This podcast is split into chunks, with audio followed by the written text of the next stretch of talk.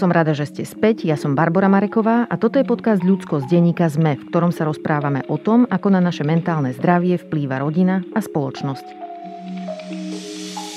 V tejto epizóde sa rozprávam s triatlonistom Richardom Vargom o mentálnom zdraví športovcov. Hneď na úvod chcem povedať, že ak o profesionálnom športe neviete nič, tak to vôbec nevadí, lebo ani ja. Ale aj tak si myslím, že vrcholový športovec Richard Varga nás toho môže veľa naučiť. Napríklad o tom, ako zvládať očakávania okolia. Alebo ako sa sústrediť na svoj výkon, keď je v stávke ozaj veľa a každý sa pozerá. Richard mi porozprával o ťažkom období vo svojom živote a o tom, ako mu pomohol terapeut. Ale rozprávali sme sa aj o sklamaní, lebo sklamanie je súčasťou našich životov a dáva nám zaujímavú príležitosť prekopať svoje uvažovanie o tom, kto sme a čomu veríme. Richard má za sebou množstvo úspechov, ako triatlonista reprezentoval Slovensko na dvoch olympiádach a okrem toho získal aj titul majstra sveta v akvatlone. Doma na Slovensku však musí aj napriek tomu dookola vysvetľovať, prečo nemá olimpijskú medailu. Takže som chcela vedieť aj to, čo prežívajú športovkyne a športovci, keď musia odpovedať na novinárske otázky, ktoré sú niekedy tvrdé. Túto epizódu sme nahrali ešte predtým, ako Putinov režim zautočil na Ukrajinu, takže túto tému v rozhovore nespomíname a preto chcem aspoň takto dodatočne odkázať všetkým ukrajinským priateľom a priateľkám, že na vás myslíme a sme tu pre vás. Ako vždy, moja adresa je ludskost zavináčsme.sk, no a toto je Richard Varka. Richard, vítajte v podcaste Ľudskosť. Ďakujem veľmi pekne za pozvanie. Vy ste boli pred chvíľou ešte v bazéne, čo? Tak, tak, práve som dotrenoval a stíham ísť rovno sem. A ako to dnes šlo? Dneska, dnešný deň je dobrý, pretože ja mám vám také, že ťažké tréningy cez víkend uh-huh. a v pondelok je väčšinou, že, že taký vyplavovací ľahký tréning, takže Takže toto bolo také celkom príjemné. Na úvod chcem povedať, že môj vzťah k športu je veľmi pozitívny. Ja sama športujem, ale moc nesledujem športové spravodajstvo, takže som možno trocha mimo v tomto, ale čo ma určite zaujíma, ste vy, profesionálni športovci a športovkyne, ako ľudia a zaujíma ma, ako sa cítite, čo prežívate, čo vám pomáha. Takže moja prvá otázka je, že do akej miery vašu výkonnosť ovplyvňuje to, ako sa cítite, vaše nejaké psychické mm-hmm. rozpoloženie? Tak uh, ono to je taká téma, že všetci radi hovoria o tom, že psychika športovca je 100%, že to je najviac. A ja mám na to také, že by som to viacej špecifikoval, uh-huh. lebo ľudia hovoria, že ak máš dobrú hlavu, že ak sa nedarí, tak to je kvôli hlave. Vždycky to sedí to tak e, ako keby veľmi zjednoduchčujú a ten športový výkon je, je komplexný, nevychádza len z toho fyzického, ale zase nie len z toho psychického. Čiže hej. je to také spojené. Hej? Mm-hmm. Ja by som to tak povedal, že to víťazstvo alebo ten športový výkon, ak je dobré hlava nastavená, tak môže veľmi, veľmi pomôcť. Čiže ja by som to možno porovnal k percentám porovnaním s človekom, ktorý je takže normálne hej, nastavený, takých 50% sa dá zlepšiť, dajme tomu mm-hmm. výkon. Napríklad. To teraz úplne, že, že triafam, ale dajme tomu, že je tam nejaká pomoc. Ale ak je človek, že, že má nejaké psychické problémy alebo že nejaký nekomfort a tak ďalej, tak to môže veľmi zničiť ten výkon. Je to vidno aj teraz o, v podstate na zimných olympijských hrách. Uh-huh. Vieme ten, o, čo sa stalo Šifrinovej, v podstate jedna z najväčších favoritiek a odchádza úplne bez medaily. Uh-huh. Takže, takže tam... A to nejak súviselo s prežívaním? Na tom to vidno, že sa neorientujem v tom športe. Čo, čo sa stalo s ňou? Povedzte.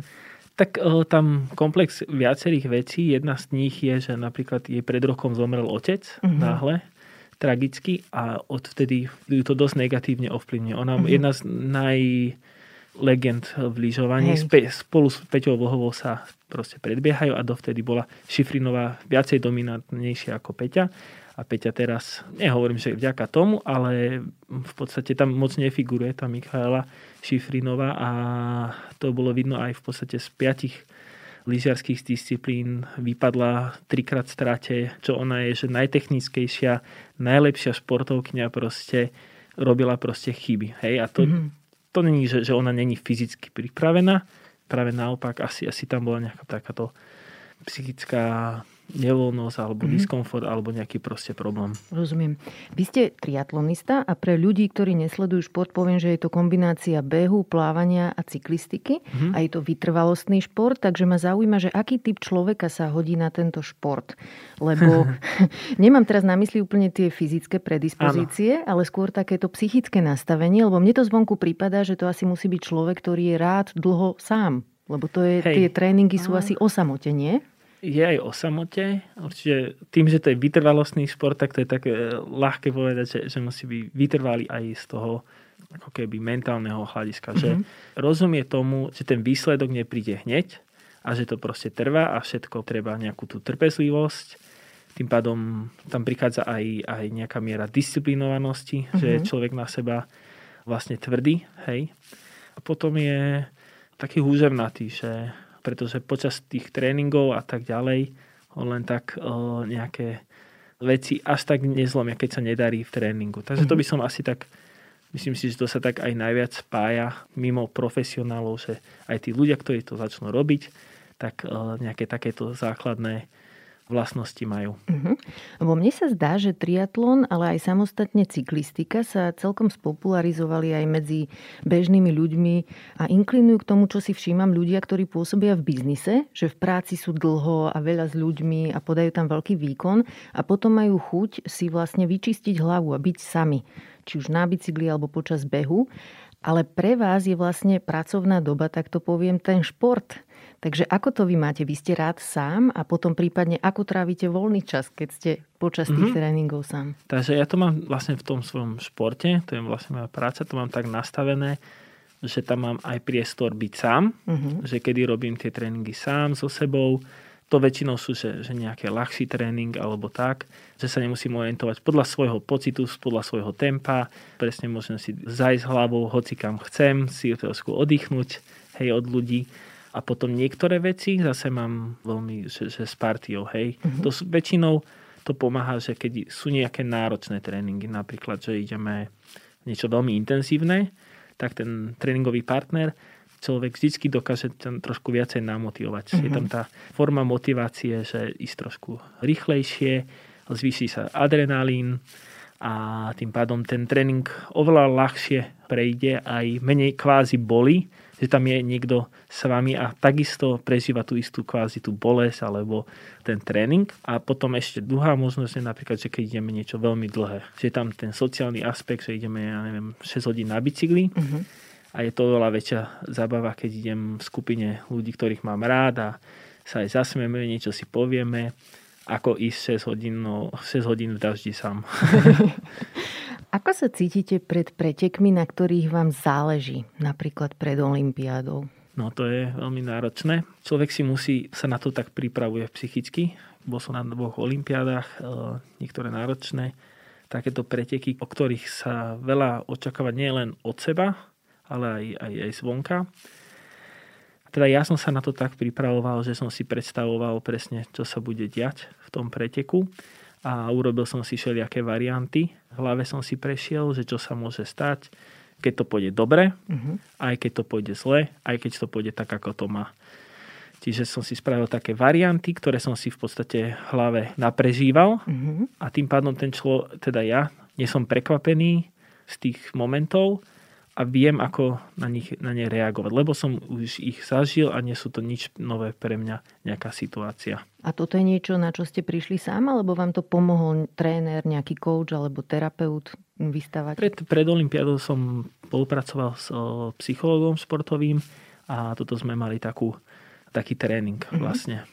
Ktorý pretek si tak najviac pamätáte z hľadiska toho, ako ste ho prežívali, ako ste sa cítili? Akože určite tie olympiády boli zaujímavé psychicky, ale asi, asi majstrovstva Európy, ja som vyhral majstrovstva Európy mm-hmm. a vtedy to bolo také, že ja som mal veľmi dobrú formu, vedel som, že tých superov viem poraziť a vedel som, že je tam dosť veľká možnosť, že by som to mohol vyhrať. Mm-hmm. Čo bola pre mňa akože na takej veľkej úrovni, taká nová celkom situácia a presne som si takto musel rozanalizovať tie preteky, ale aj, aj s tým pozitívnym, že na to mám, aby som sa sústredil len na to, čo robím. V podstate aj, aj keď človek ide vyhrať, tak ho to môže tiež zložiť. Mm-hmm. Pretože už vie, že, že už sa to môže naozaj ten sen alebo niečo stať a vtedy príde taká úzkosť, hej, hej. Že, že úplne stiahne brucho, že, že už to skoro mám. Ono to je vždy veľakrát vidno napríklad v tenise, že keď sa hrá o poslednú loptičku a, a vtedy začnú proste problémy, uh-huh. lebo si to už je strašne blízko, že už iba jedna lopta a koniec a vtedy sa veľa hráčov vie zosypať. A čo sa s tým dá robiť? Sú na to nejaké techniky? Ako sa vie vrátiť nejak do reality, Buď, do svojho tela? Dýchaním, uh-huh. keď sa dá sústrediť na to dýchanie a to dýchanie proste dokáže pomôcť sa dostať do toho stavu, že, že sa nesústredím na nič iné. Lebo sa mhm. ako keby oddám tú pozornosť na to dýchanie a som v tom danom momente a sústredím sa, dajme tomu, už iba na ten pohyb, dajme tomu, to je kvázi taký stav meditácie, mm-hmm. ale v dynamickom, že v pohybe, hej, že, že nesedím, nemám ruky do kríža alebo do očka, hej, hej. Ale, ale vlastne meditujem tej ťažkej situácii. Áno, už, áno. už dajme to v tom momente. A pre mňa to je, toto je také, že, že zaujímavá presunúť tú meditáciu do reálneho každodenného života. Mm-hmm. Nedávno sme tu mali o tom epizódu presne. Mm-hmm. Dám aj link do popisu tejto epizódy, keby si ju niekto chcel vypočuť. Čo sa deje v krízových momentoch, keď napríklad triatlonista padne z bicykla? Hej, lebo tam zrazu je situácia skomplikovaná, zníži sa šanca, že môže vyhrať, tak ako sa vtedy viete znova nakopnúť psychicky? aby ste ďalej podávali dobrý výkon? To je presne s tým spojené, že ja si už aj tie negatívne veci už prehrám v hlave uh-huh. a viem, ako reagovať. To znamená, viem, že sa toto môže stať a vtedy si poviem, že, že nič nie je stratené, postavím sa a idem ďalej. Uh-huh. A uvidíme, čo sa stane. A veľakrát, ak človek má chladnú hlavu a bojuje ďalej, tak dokáže sa naspäť dostať do hry. Hej, aj keď Hej už tie preteky často 90% už sú preč, že všetci tí superi už proste je ťažko dobehnúť, ale netreba strácať tú silu v sebe a treba vyskúšať. Vždycky ja sám so sebou, aj keby sa mi to nepodarilo, aj do každého tréningu, do každého preteku, ak mám nastavené v hlave, že, že minimálne skúsim svoje maximum, mm-hmm. je jediné, čo môžem urobiť. Všetko ostatné už, už je mimo mojej kontroly.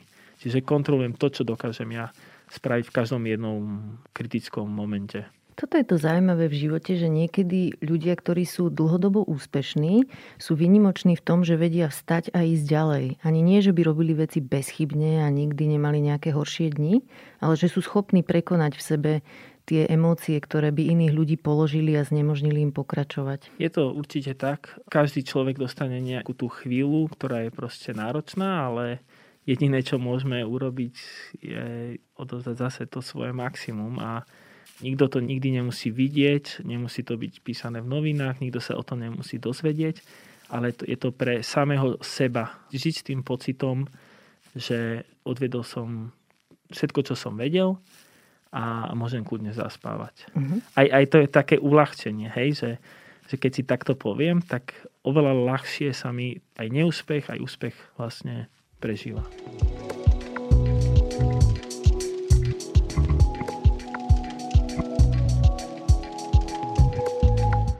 Pozerala som si nejaké videá na YouTube, keď som sa pripravovala na túto epizódu a veľmi ma zaujíma, že ako na vás, športovkyňa športovcov, pôsobia novinárske otázky po tom, čo ste podali nejaký výkon. Lebo všimla som si, že keď v niečom skončíte, tak ja neviem, ste v prvej peťke a dostávate otázky, že prečo nemáte medailu, čo ste pokazili, nechcete už skončiť v tom športe a pritom ste podali famózny výkon, hej, že ste len kúsok za ľuďmi, ktorí napríklad dostali medailu.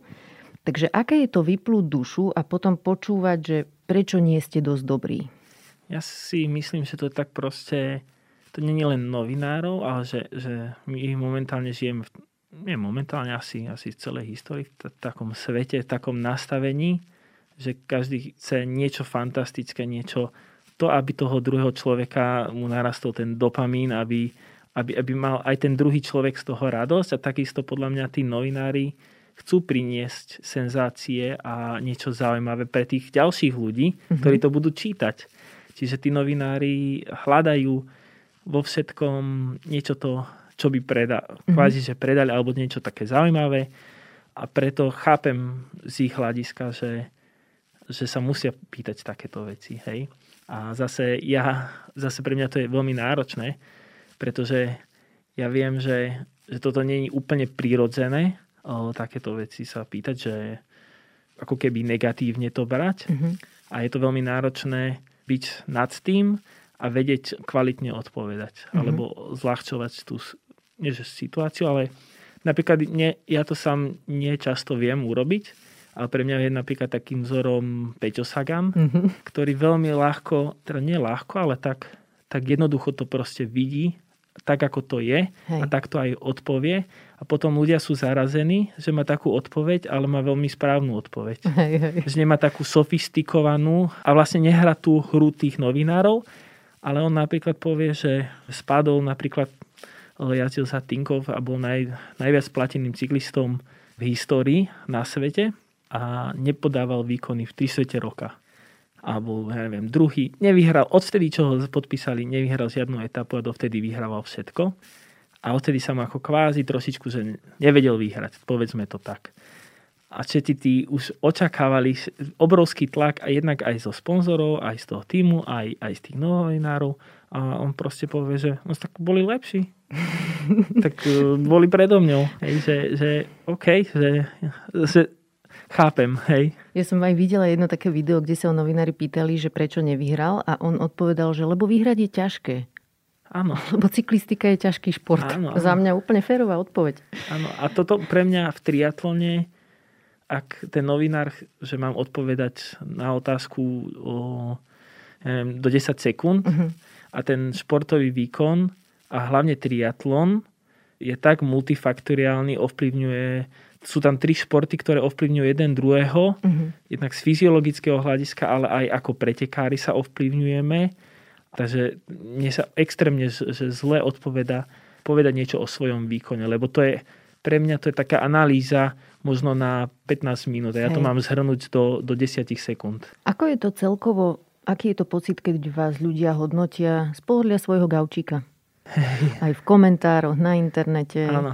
A majú to očakávanie, ako keby sme mali nárok, my diváci, diváčky, na vaše víťazstvo. Aký to je pre vás pocit? Je to, je to, je to srandovné to čítať. je to veľmi smiešné, lebo ľudia chcú proste ku, ku všetkému sa nejako vyjadriť a vidia to z nejakého svojho hľadiska, čo im berem. A zase chápem aj to, že nemôžu vidieť úplne za tým výkonom, presne ako som ja povedal, že aby som im to kvalitne vedel odpovedať, tak by som potreboval aspoň 10 minút uh-huh. na, na jednu, že ako dopadli preteky. Hej? Hej. Ale oni majú ten útržok a ten útržok je, dajme tomu, napísané v novinách tiež v nejakých proste formách, aby bol zaujímavo čitateľný a tým pádom oni si tiež vyberú len, len to minimum a to je proste ten halo efekt, že že oni si vyberú len to, čo chceli, ktoré už je vyselektované trikrát, hej. A potom z toho si vyberú ešte, je ich ovplyvne nejaký názor v krčme a tak ďalej mm-hmm. a potom to dávajú na internety, hej. Takže ja, ja to berem veľmi, že, že s humorom a s nejakým odstupom, že proste není šanca v takejto možnosti kvalitne sa vlastne obhájiť alebo niečo. Ale nie je dôležité ani sa obhájiť proste. A je pre športovca dôležité, či sú mu naklonení športoví novinári, alebo vám to môže byť jedno? No, je to určite dôležité. V čom? Pretože to, to buduje aj tú verejnú mienku toho športovca a to ovplyvňuje, či bude mať za čo pretekať, hej, mm-hmm. napríklad.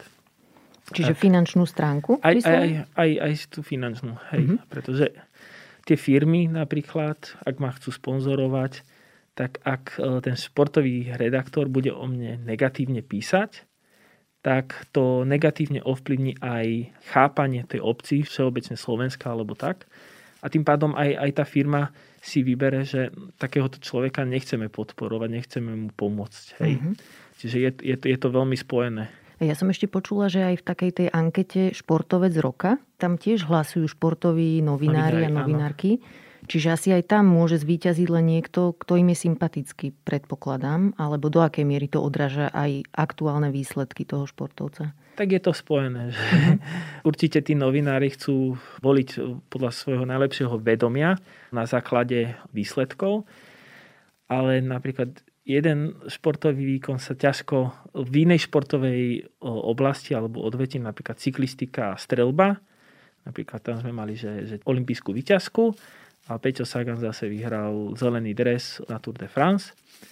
A teraz ako športový redaktor, že čo je viacej. Mm-hmm. Hej?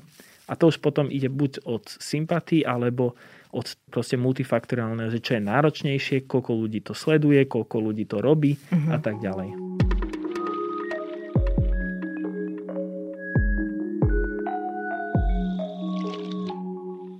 Povedzte mi o svojom detstve. Ako ste sa dostali k športu? Tak uh, ja pochádzam v podstate z plaveckej rodiny, že moja mama plávala. Ja mám staršieho brata o 7 rokov a on plával takisto, takže my sme hneď boli hodení do vody od troch rokov. Som chodil okolo bazéna, moja mama potom ako plávala, tak aj trénovala, v podstate aj mňa, aj brata trénovala, ako v tých začiatkoch.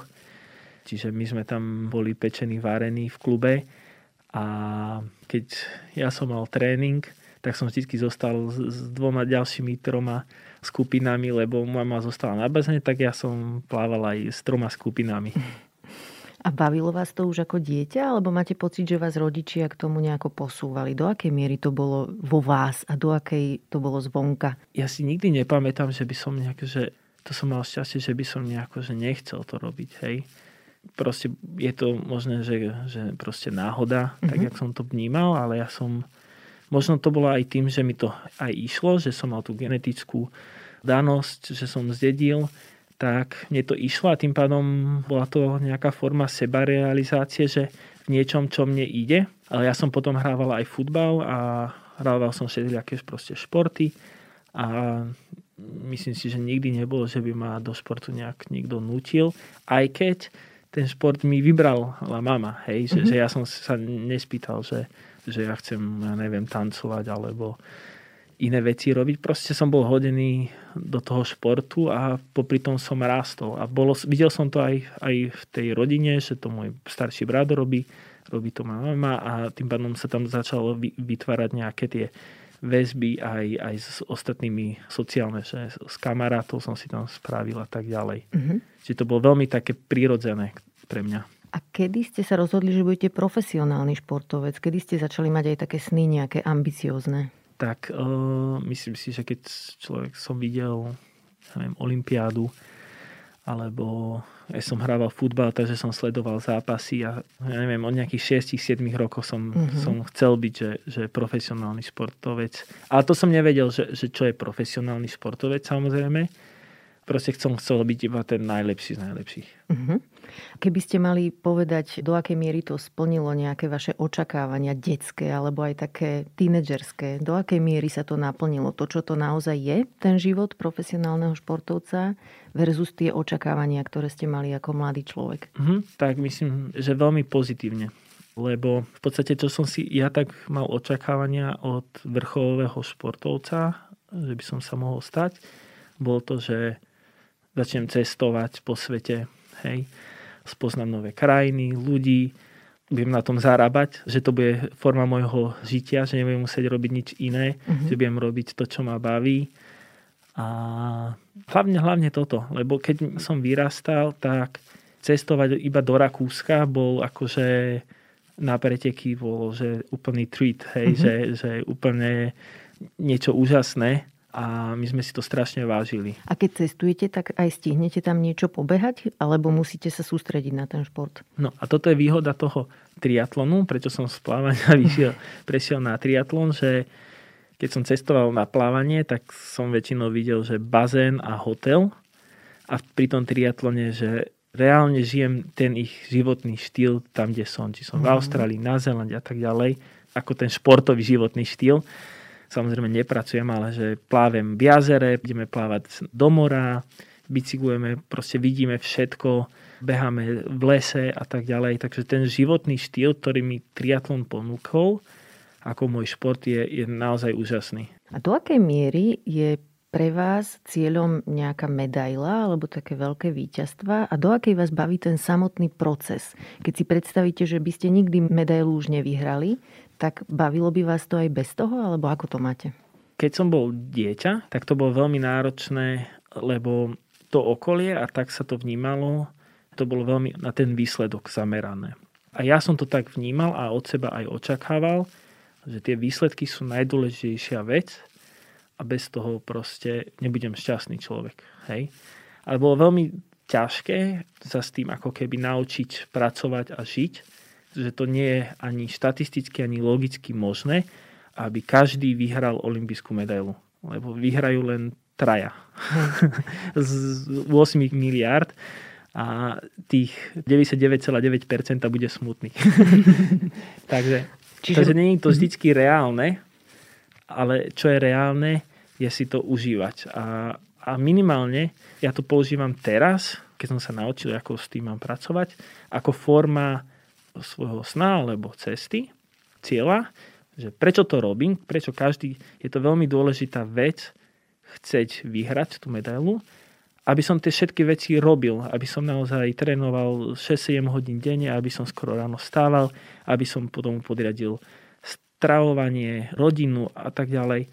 Bez toho, aby som ten cieľ mal, to sa nedá robiť. To proste, človek sa na to vykašle za dva dní, lebo to je príliš, príliš náročné. Mm-hmm. Čiže je to veľmi dôležité, mať ten cieľ, ale je veľmi dôležité chápať, že sa to nemusí podariť a že keď sa to nepodarí, svet sa nesrúti, ale všetko tie veci, ktoré sa popri tom naučil, zažil, prežil a tá vlastne tá cesta, ja to tak romanticky rozprávam, je veľmi, veľmi dôležitá.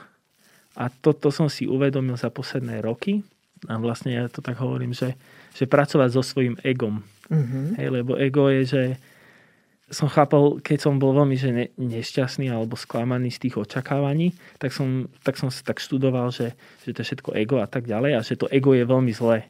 Ja teraz to vnímam tak opačne, že ego je dobrý pomocník, ten nástroj za tými cieľmi, mm-hmm. ale zlý pán, hej, že, že všetko by to bolo o tom egu, dosahovať len výsledky a byť v správach je najdôležitejšia vec, tak by som bol vnútorne nešťastný. Mm-hmm. Kedy sa vám podarilo si toto vlastne nejak tak zadefinovať, že aj, aj na tom procese záleží, alebo keď nevyhráte, tak to neznamená, že ste horší človek. V akej fáze života ste to tak viac riešili? Asi, asi vtedy, keď som si uvedomil, že, že nedokážem byť najlepší na svete. Že som išiel za tým svojim cieľom a proste vždy som bol dosť blízko nejakého prelomového, vyhral som aj majstrovstva Európa, mal som výsledky, ale vnútorne ma to veľmi, veľmi mrzelo, že to nedokážem. Mm-hmm. A hľadal som nejaké odpovede, že čo to je, či to je normálne, alebo že ako sa s týmto dá pracovať. Začal som to takto nejako riešiť a začal som si viac študovať, študovať a postupne rôznymi knihami o hlave, o psychológii, o, o histórii ľudstva, uh-huh. aj mhm. také, že úplne, že mimo športu veci mi veľmi pomohli skôr lebo som si to vedel pekne pretransformovať. Aj sa vám vybavuje konkrétna kniha nejaká, ktorá tak zarezonovala? Mm, možno tak, nie že posledná, ale taká presne, že, že Sapiens. Uh-huh. Harari. Hej? Od Harariho. Uh-huh. Dáme ktorý do popisu epizódy. vysvetľuje, prečo rozmýšľame tak, ako rozmýšľame a ako evolučne sme sa vlastne nejako kreovali, vytvárali ten svoj vlastný mozog, prečo to, čo sú naše také základné potreby a ako to ovplyvňuje naše žitie teraz. Čo robí vaša manželka? Momentálne je na materskej, mm-hmm. máme druhé dieťa, ale pracovala v rôznych korporáciách v Bratislave, naposledy v startupe a bežná žena v Bratislave by som Kde ste sa zoznámili, to je zaujímavé cez kamarátov. Sme boli na nejakej party, na nejakom koncerte a tam sme sa zoznámili, keď mm-hmm. sme boli tínedžeri. Už, už sme skoro 13 rokov spolu. OK. A teraz, keď máte deti, ako sa vám zmenil život? Takže teraz máme čerstvé druhé dieťa. Koľko má? 4 týždne, wow. čiže mesiac. Čiže to zase bude nová cesta, nová výzva. Uh-huh. S tým prvým sme to vedeli celkom dobre zvládnuť. Chodili so mňou aj na sústredenie dlhodobejšie to bola veľká výzva tam, že hľadať škôlku v zahraničí z časového hľadiska, ako to spojiť, kto ju nesie do škôlky, kto ju odnáša do škôlky. Mne to veľmi zmenilo život, že to už nebolo, že o mne, všetko sa vždycky prispôsobovalo mne, celý, všetci ľudia okolo mňa a teraz už ja musím dávať naspäť vlastne tú zodpovednosť, uh-huh. že už sa učím byť zodpovedný aj ja z tohto hľadiska, že, že to není len o mne, Čiže je to, je to zaujímavé, ale akože ja som prijal tú situáciu tak, že som to chcel. Takže mm-hmm. ja som bol na to pripravený, že, že ten život sa mi zmení a budem si musieť vytvoriť ten športový život okolo toho. Že toto je, že stanoviť si v podstate aj tie priority je, je dôležité. Že... A vysvetlite mi ešte ako laičke, že z čoho vy ako športovec žijete? Čo, kto je váš zamestnávateľ alebo zdroj príjmov? Tak ja som zamestnaný v športovom centre policie. A... Prečo v športovom centre policie? Pretože na Slovensku, ak športovec chce pretekať akože nejaký olimpijský šport, tak väčšinou je podporovaný z troch odvetí. Ministerstvo školstva, to je Národné športové centrum, potom je Ministerstvo vnútra, to je SCP, teda Športové centrum policie, alebo DUKLA. Uh-huh. A tí sú v Bystrici. A vlastne Národné športové centrum viacej pomáha mládeži a do 23 rokov a potom sa rozdeľuje, niektoré športy sú na Dukle a niektoré tu na v Bratislave v SCP. Mm-hmm. Čiže triatlon si zobral vlastne SCP a my sme ako, ja som ako civilný zamestnanec, aby som mohol odvádzať dane, aby som mal niečo na dôchodok a tak ďalej. A cítite aj finančnú istotu? Pýtam sa preto, že finančná situácia ovplyvňuje to, ako sa v živote cítime. A ja si to tak predstavujem pri športovcoch vášho typu, že vy ste potenciálne jedno zranenie od konca svojej minimálne tej súťažnej kariéry. Takže ako to vnímate vy, túto istotu svoju finančnú? Je to tak proste, ak nebudem jednak podávať nejak že, že výkon v tú sezónu, tak môžem ako náhle v tú sezónu stratiť zamestnanie. Uh-huh. A toto, ten šport je veľmi, veľmi náročný v tom, že niekedy proste to není ako normálna robota, že keď jednu sezónu sa nedarí, proste je koniec hej, tohoto športovca. Proste chápem z ich hľadiska, že oni sa musia sa na to pozrieť ako zamestnávateľia a musia tiež vykonávať nejaké výsledky, ukazovať a tak ďalej ale ten šport a športový výkon je, je zase tak multifaktoriálny, že sú proste prípady, kedy človek bol zranený, nedarilo sa 2-3 roky, vypadol zo systému a našťastie mal nejakú podporu zo súkromného sektora alebo z rodiny a dokázal urobiť pre ten štát úžasné výsledky mm-hmm. bez toho, aby, aby bol alebo vlastne tam dostal ako keby nedôveru. Hej. Hej, že, že stratil tú dôveru a v podstate on musel sám nájsť aj silu mentálnu, dokázať tie výsledky a potom samozrejme sa, sa tešili, že, že, že, že máme tu dobrého športovca. Čiže je to také náročné uh-huh. aj z tej jednej strany z nich, aj pre toho športovca naďalej bojovať. A potom sú prípady, kedy, kedy proste tým pádom skončil športová kariéra a boli obrovské talenty, nikdy nevyužité, mohli tu byť medaile a tak ďalej a myslím si, že na Slovensku toto je taký, taký najväčší problém, že, že sme malá krajina, máme tu málo športovcov a preto by sme to mali robiť čo najkvalitnejšie. Uh-huh.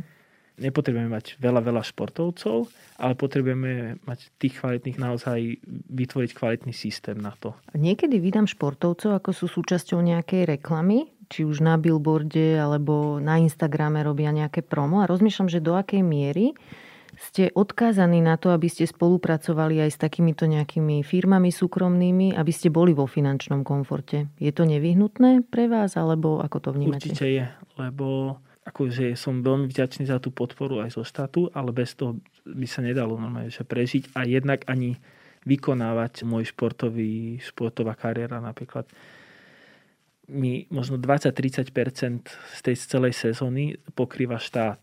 Čiže mm-hmm. 70% pokrýva si akože moje súkromní partnery.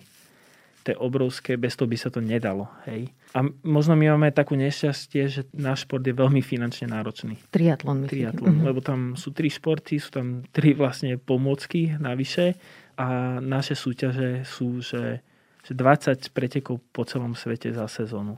Mm-hmm. Napríklad, keď porovnám s, s niektorými inými, tak majú len jedny dôležité preteky za rok že majstrovstvá sveta. Uh-huh. Ale my máme sériu majstrovstiev.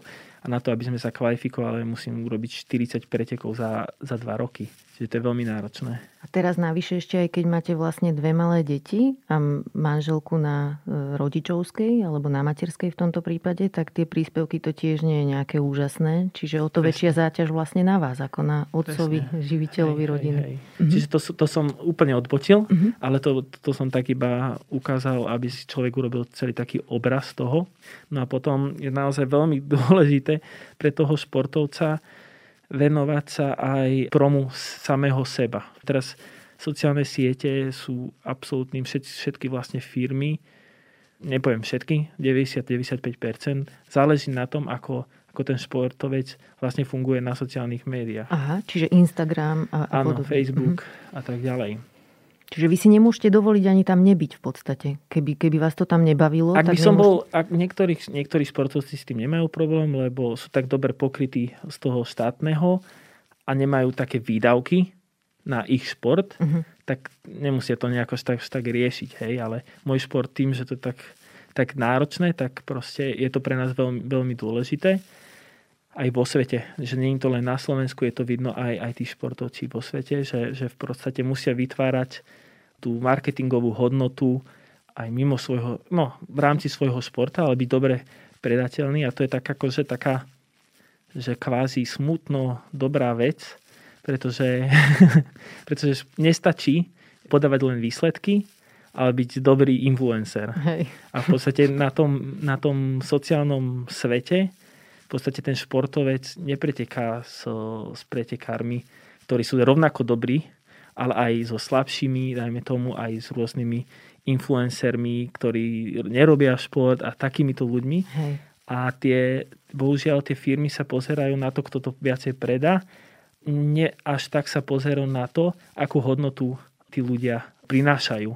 A toto je také pre mňa smutné, že niekedy aj tie štátne inštitúty sa pozerajú viacej na čísla ako na tie hodnoty. Mm-hmm.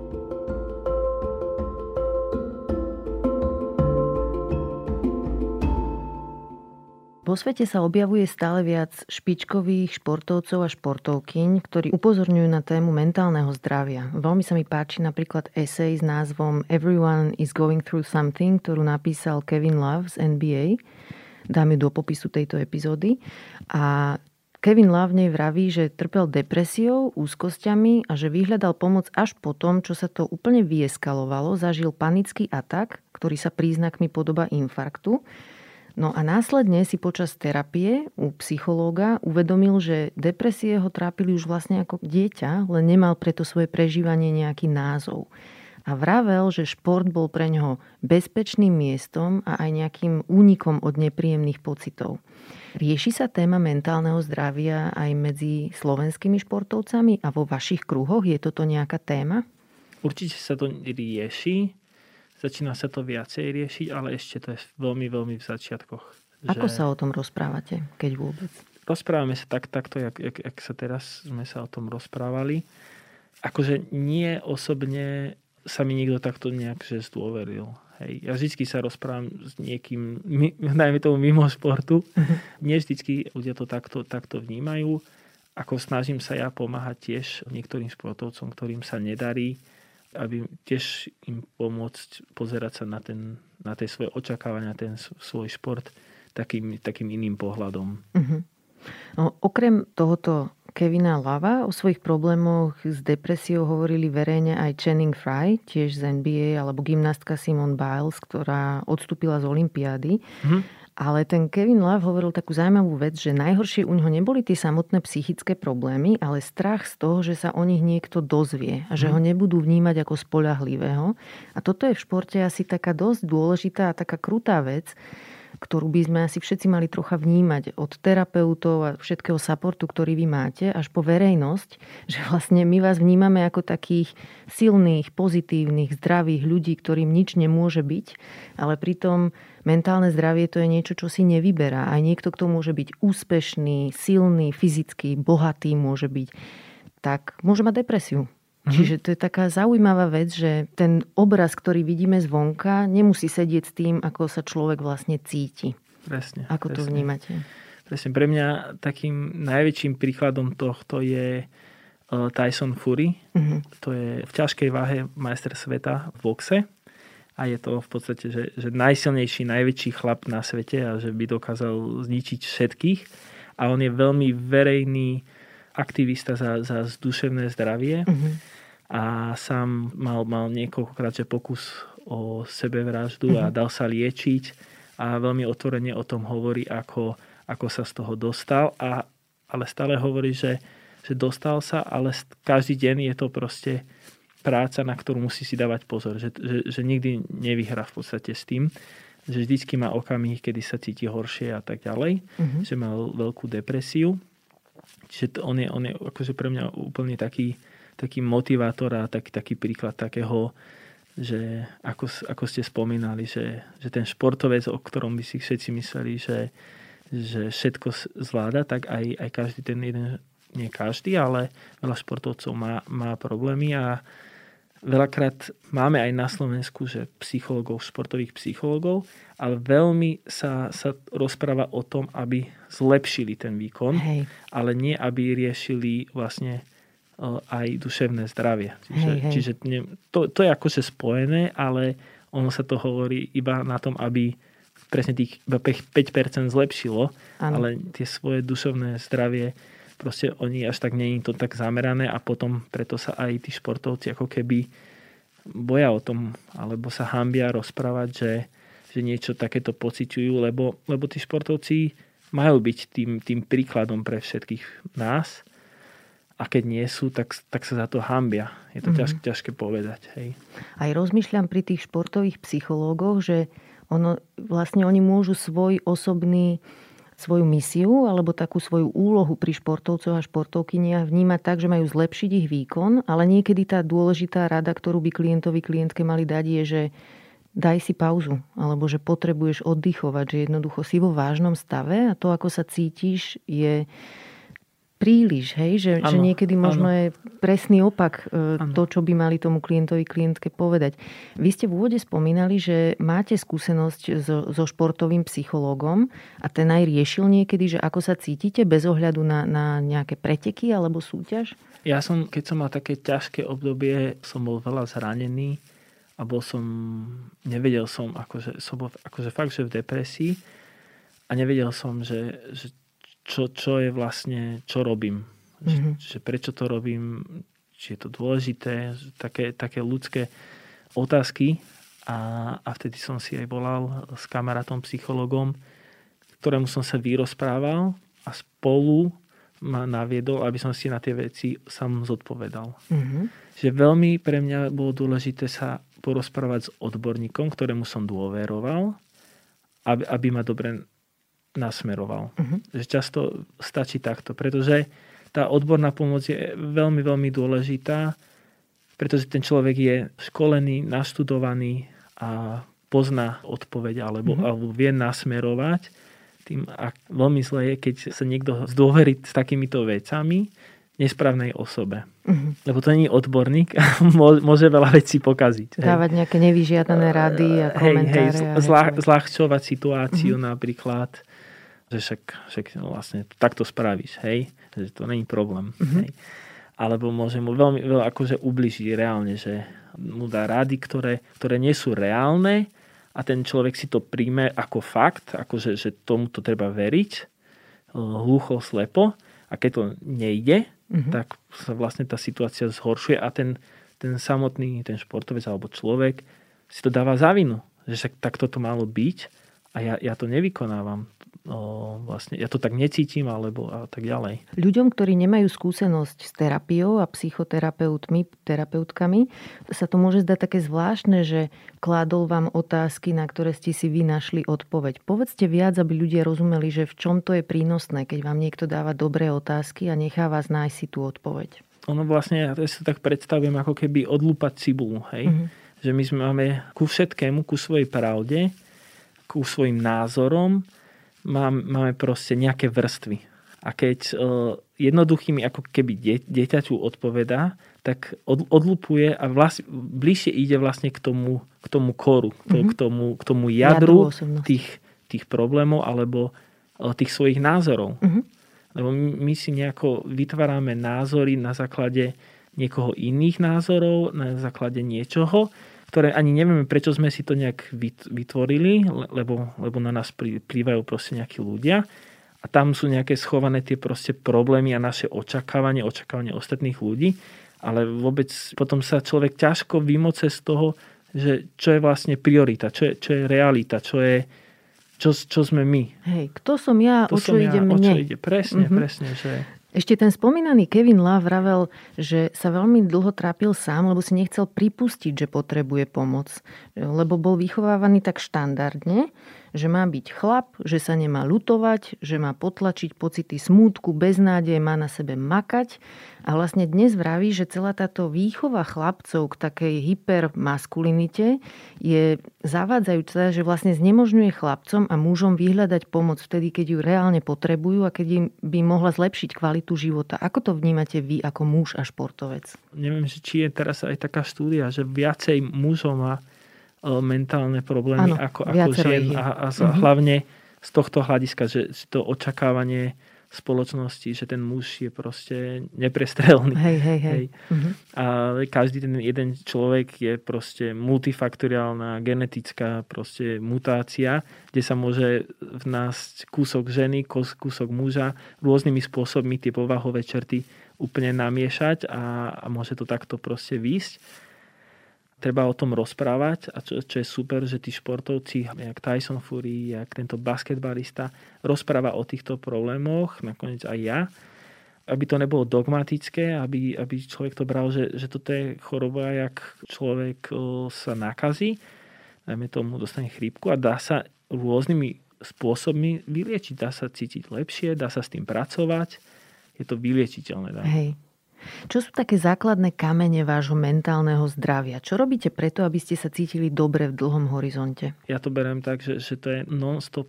To tie, ako som spomínal, tie vplyvy, vždycky nás niečo, nejaký názor alebo niečo nás ovplyvňuje. A ja sa vždycky musím zase vrátiť tej, tej otázke, že, že čo robím, že, že čo sú moje ciele, čo sú moje priority. Či, či toto je naozaj dôležité, tento názor, alebo toto cieľenie či to je naozaj dôležité. Takže toto vždycky, to sa bude na nás stále vplývať nejaká vec, ale vždycky my sa musíme vrátiť ako keby, keď už človek cíti, že, že už ide nejakým negatívnym smerom, do toho zase nás naspäť do toho jadra Hej. samého seba. A čo také praktické veci, že napríklad spánok? Riešite to, že koľko Určite. toho naspíte? Určite také, že spánok, strava a tieto veci ovplyvňuje aj psychiku, aj to, ako je človek oddychnutý. A to presne, to som aj tak vlastne, aj narodenie mojich detí sa mi to vlastne aj zlepšilo. Tie stanovenie si tých priorít, aj, aj toho spánku, aj, že si to také upratané, hej, hej. Že, že aj si to meriam a tak ďalej. Ale je to veľmi dôležité, aby som mal v podstate tú harmóniu v tom živote, ten, ten balans. Uh-huh. Že mám tam priestor aj na to, že ten oddych, lebo to je jedna z najdôl, bez, bez oddychu ani nie, nie si do, dobrý človek, ani dobrý rodič, lebo, lebo nemáš na tú, tú energiu zvládať ťažké stavy, alebo nie že stavy, ale okamy hej, mm-hmm. hej, situácie. A som zabudol. Sa usmievam pod tým rúškom, lebo my e, s tým spánkom myslím teraz na svoju rodinu. My tiež Aha. máme dve malé deti a tiež mám pocit, že posledné roky popri nich som sa vyspala najlepšie v živote paradoxne, lebo chodíme spať v rovnakom čase a Aha. v rovnakom čase vstávame. Či je týždeň, či je víkend. Mm, áno, Takže áno, tá stabilita v tom áno. spánku to robí veľký rozdiel, mám pocit. Obrovský, obrovský. By som to a tá, tá rutina, že, že presne ako ste povedali, že chodiť v rovnaký čas spať aj vstávať. Uh-huh. Keď asi aj, aj s deťmi, tým pádom tam nevzniká čas nejakého prenocovania. Hey. A tým pádom sa, sa naladíte na rovnakú vlnu a tým pádom máte rovnako energi- pod, približne uh, energiu na, na, ten, na ten život ako rodina.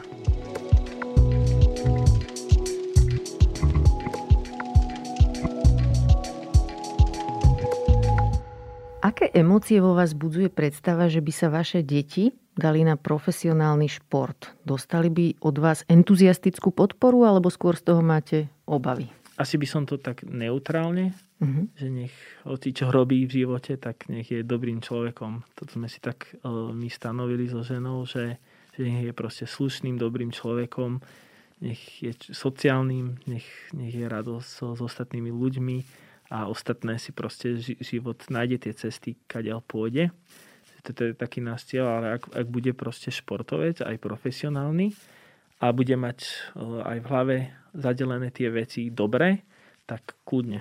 Uh-huh. Tak kľudne nech, nech robí, však je to, robím to ja, dá Hej. sa to, je to super, má to veľa pozitívnych vecí ale a všetko ostatné majú pozitívne, či umenie, či, či normálna práca, takže to patrí k životu a nech, nech robí čokoľvek. Uh-huh. A čo by ste odkázali rodičom, ktorí túžia, aby ich deti boli profesionálni športovci, športovkyne. Ako napríklad nejak nezničiť svoje dieťa v snahe naplniť si svoje rodičovské ciele a mm. ambície. Kde by to už mali tí rodičia vnímať, že troška moc tlačím na svoje dieťa a snažím sa z neho urobiť niečo, čo chcem ja a nie je to dieťa.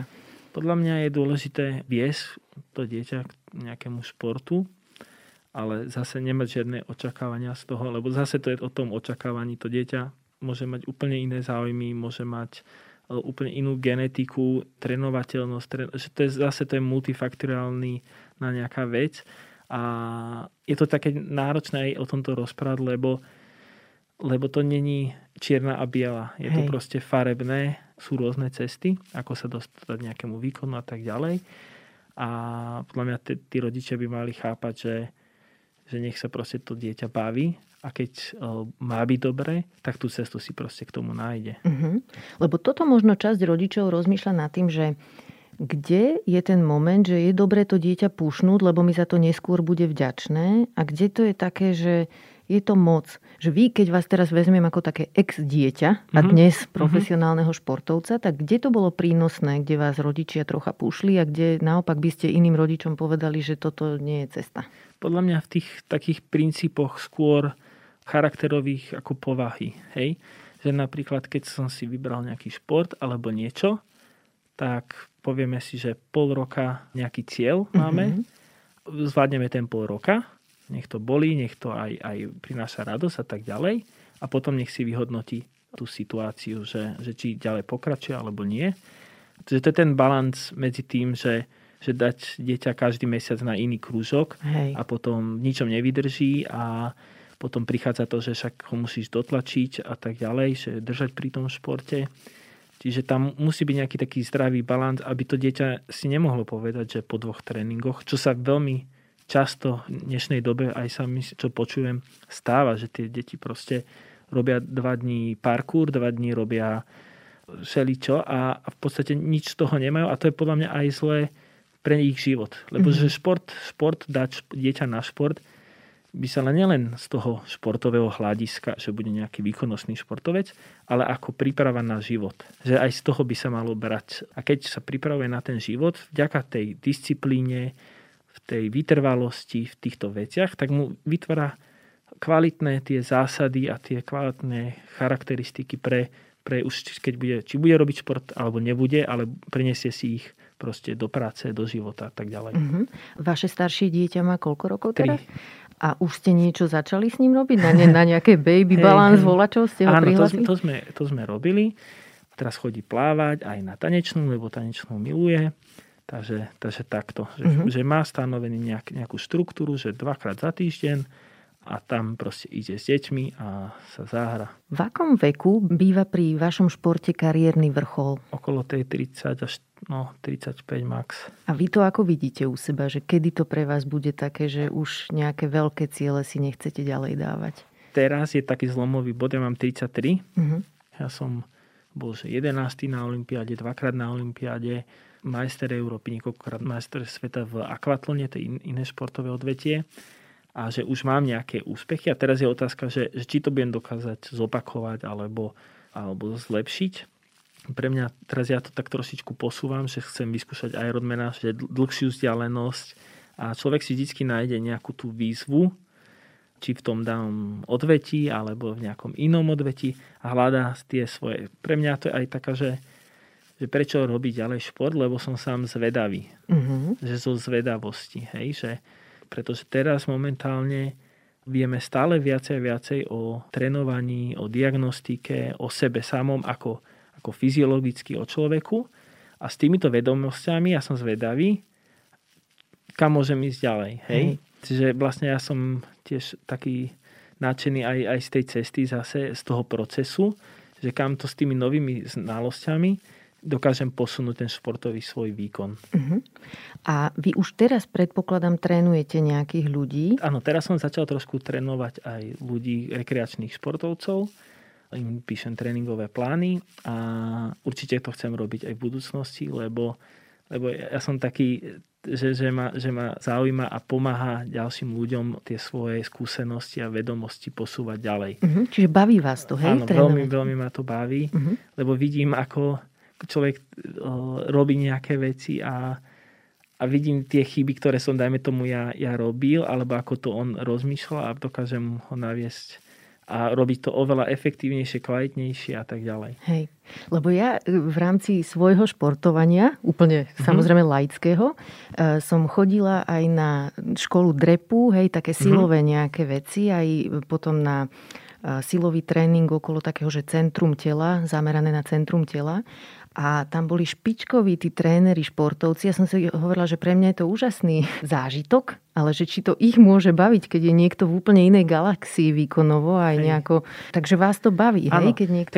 to, ten tréner, to je nastavenie tých, tých zase cieľov, že čo ho zaujíma. Mňa, mňa zaujíma tým ľuďom to zlepšiť, zoptimalizovať ich, ich vlastne, vlastne potenciál. Že, mm-hmm. že ten človek príde si myslí, že, že nejaký čas je že, že, že nonsens, že to sa nedá. Ja mu ukážem, že s inými prístupmi a s mojimi znalosťami tam dokáže byť. Hej? Mm-hmm.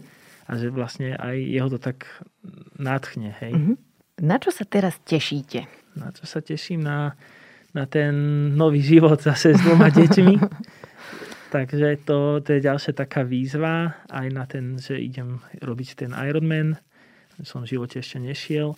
Takže to som si spravil také, také výzvy, ktoré, na ktoré som nadšený aj s tým trénerstvom, že, že také nové cesty sa mi, sa mi ponúknú, také nové výzvy a že čo to všetko zmení a ako si budem musieť inakšie naplánovať ten deň a všetko tak, takéto ma vlastne nadchne. Na záver sa vás pýtam otázku, ktorú kladiem každému v tomto podcaste. Máte pre nás tip na nejakú dobrú knihu? Možno by som toho, toho Tysona Furyho... Ten boxer, hej? Ten boxer, mm-hmm. že je obrovský, najsilnejší chlap, ktorý prekonal depresiu, ako vyrastal, lebo on je Rom mm-hmm. v Anglicku. A celá, celá to, to také zaujímavé, že vyrastol medzi 16 deťmi, ja neviem, 4 jeho súrodenci neprežili, zomreli. A také, také rôzne, veľmi také náročné, náročnými vecami on prešiel, že jeho otec bol vo vezení a dostal sa do takého proste sveta a stále o tom hovorí, že, že on napríklad si nekúpi už drahé auto a tak, také, že strašne pri zemi ako človek a má sama úžasnú retoriku, naozaj veľ, veľmi srandovný, takže to by som určite odporúčal takú knihu. To znie super, dám ju aj do popisu tejto epizódy, keby si ju niekto chcel vyhľadať. Toto bol Richard Varga, najlepší slovenský triatlonista. Ďakujem za rozhovor. A ja ďakujem. Ďakujem, že ste počúvali podcast Ľudskosť o vplyve rodiny a spoločnosti na mentálne zdravie. Teším sa na vás o týždeň. Nová epizóda vychádza každý štvrtok a nájdete ju v podcastových aplikáciách Apple, Google, Spotify alebo aj na stránke sme.sk. Ak sa vám podcast páči, šupnite nám 5 hviezdičiek, pomôžete nám tým dostať ho k viac ľuďom. Na výrobe tejto epizódy som spolupracovala s Adamom Blaškom a moje meno je Barbara Mareková. Ak mi chcete napísať, budem sa tešiť. Moja adresa je ľudskost.sme.sk. No a vidíme sa aj v podcastovom klube Denníka Zme na Facebooku.